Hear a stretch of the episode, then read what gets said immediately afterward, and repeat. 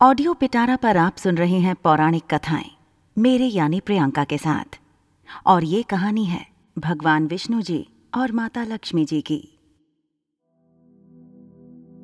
एक बार भगवान विष्णु जी शेषनाग पर बैठे बैठे बोर हो गए और उन्होंने धरती पर घूमने का विचार मन में किया।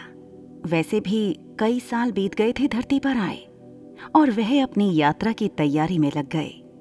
स्वामी को तैयार होते देखकर लक्ष्मी माँ ने पूछा आज सुबह सुबह कहाँ जाने की तैयारी हो रही है?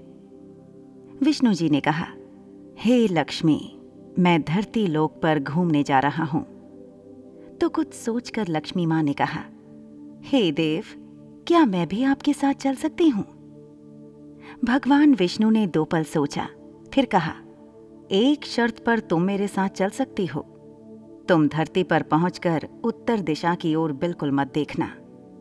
इसके साथ ही माता लक्ष्मी ने हाँ कह के अपनी मनवा ली।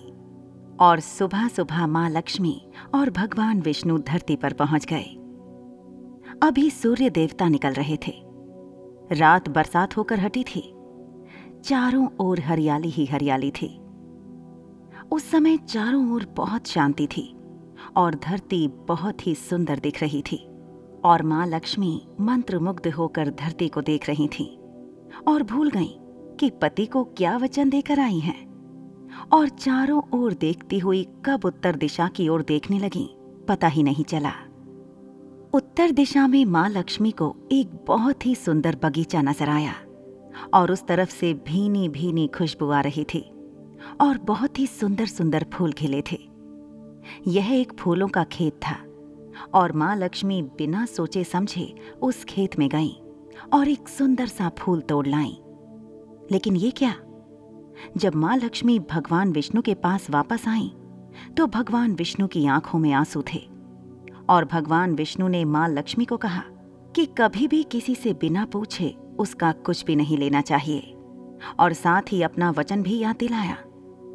माँ लक्ष्मी को अपनी भूल का पता चला तो उन्होंने भगवान विष्णु से इस भूल की माफ़ी मांगी। तो भगवान विष्णु ने कहा, कि जो तुमने भूल की है, उसकी सजा तो तुम्हें ज़रूर मिलेगी। जिस माली के खेत से तुमने बिना पूछे फूल तोड़ा है, यह एक प्रकार की चोरी है। इसलिए अब तुम तीन साल तक माली के घर नौकर बनकर रहो। उसके बाद मैं तुम्हें बैकुष्ट में वापस बुलाऊँगा। माँ लक्ष्मी ने चुपचाप सर झुकाकर हाँ कर दी। और माँ लक्ष्मी एक गरीब औरत का रूप धारण करके उस खेत के मालिक के घर गई। घर क्या? एक झोपड़ा था और मालिक का नाम माधव था। माधव की बीवी दो बेटे और तीन बेटियाँ थीं। सभी उस छोटे से खेत में काम करके किसी तरह से गुजारा करते थे। माँ लक्ष्मी जब एक साधारण और गरीब औरत बनकर उस माधव के झोपड़े पर गईं, तो माधव ने पूछा बहन तुम कौन हो? और इस समय तुम्हें क्या चाहिए? तब माँ लक्ष्मी ने कहा, मैं एक गरीब औरत हूँ। मेरी देखभाल करने वाला कोई नहीं। मैंने कई दिनों से खाना भी नहीं खाया। मुझे कोई काम दे दो। साथ में मैं तुम्हारे घर का भी काम कर दिया करूँगी। बस मुझे अपने घर में एक कोने में आसरा दे दो। माधव बहुत ही अच्छे दिल का मालिक था। उसे दया आ गई, लेकिन उसने कहा, बहन मैं तो बहुत ही गरीब हूँ। मेरी कमाई से मेरे घर का खर्च मुश्किल से चलता है। लेकिन अगर मेरी तीन की जगह चार बेटियाँ होती तो भी मैंने गुजारा करना था। अगर तुम मेरी बेटी बनकर जैसा रूखा सूखा हम खाते हैं, उसमें खुश रह सकती हो तो बेटी अंदर आ जाओ। माधव ने माँ लक्ष्मी को अपने झोंपड़े में शरण दे दी, और माँ लक्ष्मी तीन साल उस माधव के घर पर नौकरानी बनकर रहीं। जिस दिन माँ लक्ष्मी माधव के घर आई थी, उससे दूसरे दिन ही माधव को इतनी आमदनी हुई फूलों से कि शाम को एक गाय खरीद ली। फिर धीरे धीरे माधव ने काफ़ी ज़मीन खरीद ली और सबने अच्छे अच्छे कपड़े भी बनवा लिए और फिर एक बड़ा पक्का घर भी बनवा लिया। बेटियों और बीवी ने गहने भी बनवा लिए और अब मकान भी बहुत बड़ा बना लिया था। माधव हमेशा सोचता था कि मुझे यह सब इस महिला के आने के बाद मिला है। इस बेटी के रूप में किस्मत आ गई है मेरी, और अब दो चार साल बीत गए थे। लेकिन माँ लक्ष्मी अब भी घर में और खेत में काम करती थी।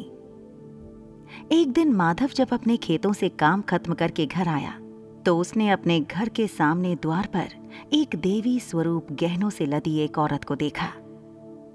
ध्यान से देखकर पहचान गया। अरे ये तो मेरी मुँह बोली चौथी बेटी, यानी वही औरत है। और पहचान गया कि ये तो माँ लक्ष्मी है। अब तक माधव का पूरा परिवार बाहर आ गया था और सब हैरान होकर माँ लक्ष्मी को देख रहे थे। माधव बोला, हे माँ, हमें माफ़ कर। हमने तेरे से अनजाने में ही घर और खेत में काम करवाया। हे माँ, यह कैसा अपराध हो गया। हे माँ हम सबको माफ़ कर दे। अब माँ लक्ष्मी मुस्कुराई और बोली, हे माधव, तुम बहुत ही अच्छे और दयालु व्यक्ति हो। तुमने मुझे अपनी बेटी की तरह से रखा, अपने परिवार के सदस्य की तरह।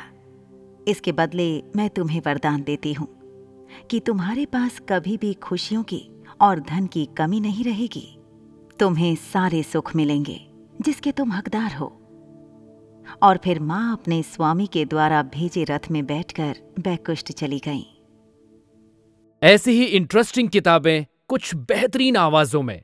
सुनिए सिर्फ़ ऑडियो पिटारा पर। ऑडियो पिटारा सुनना ज़रूरी है।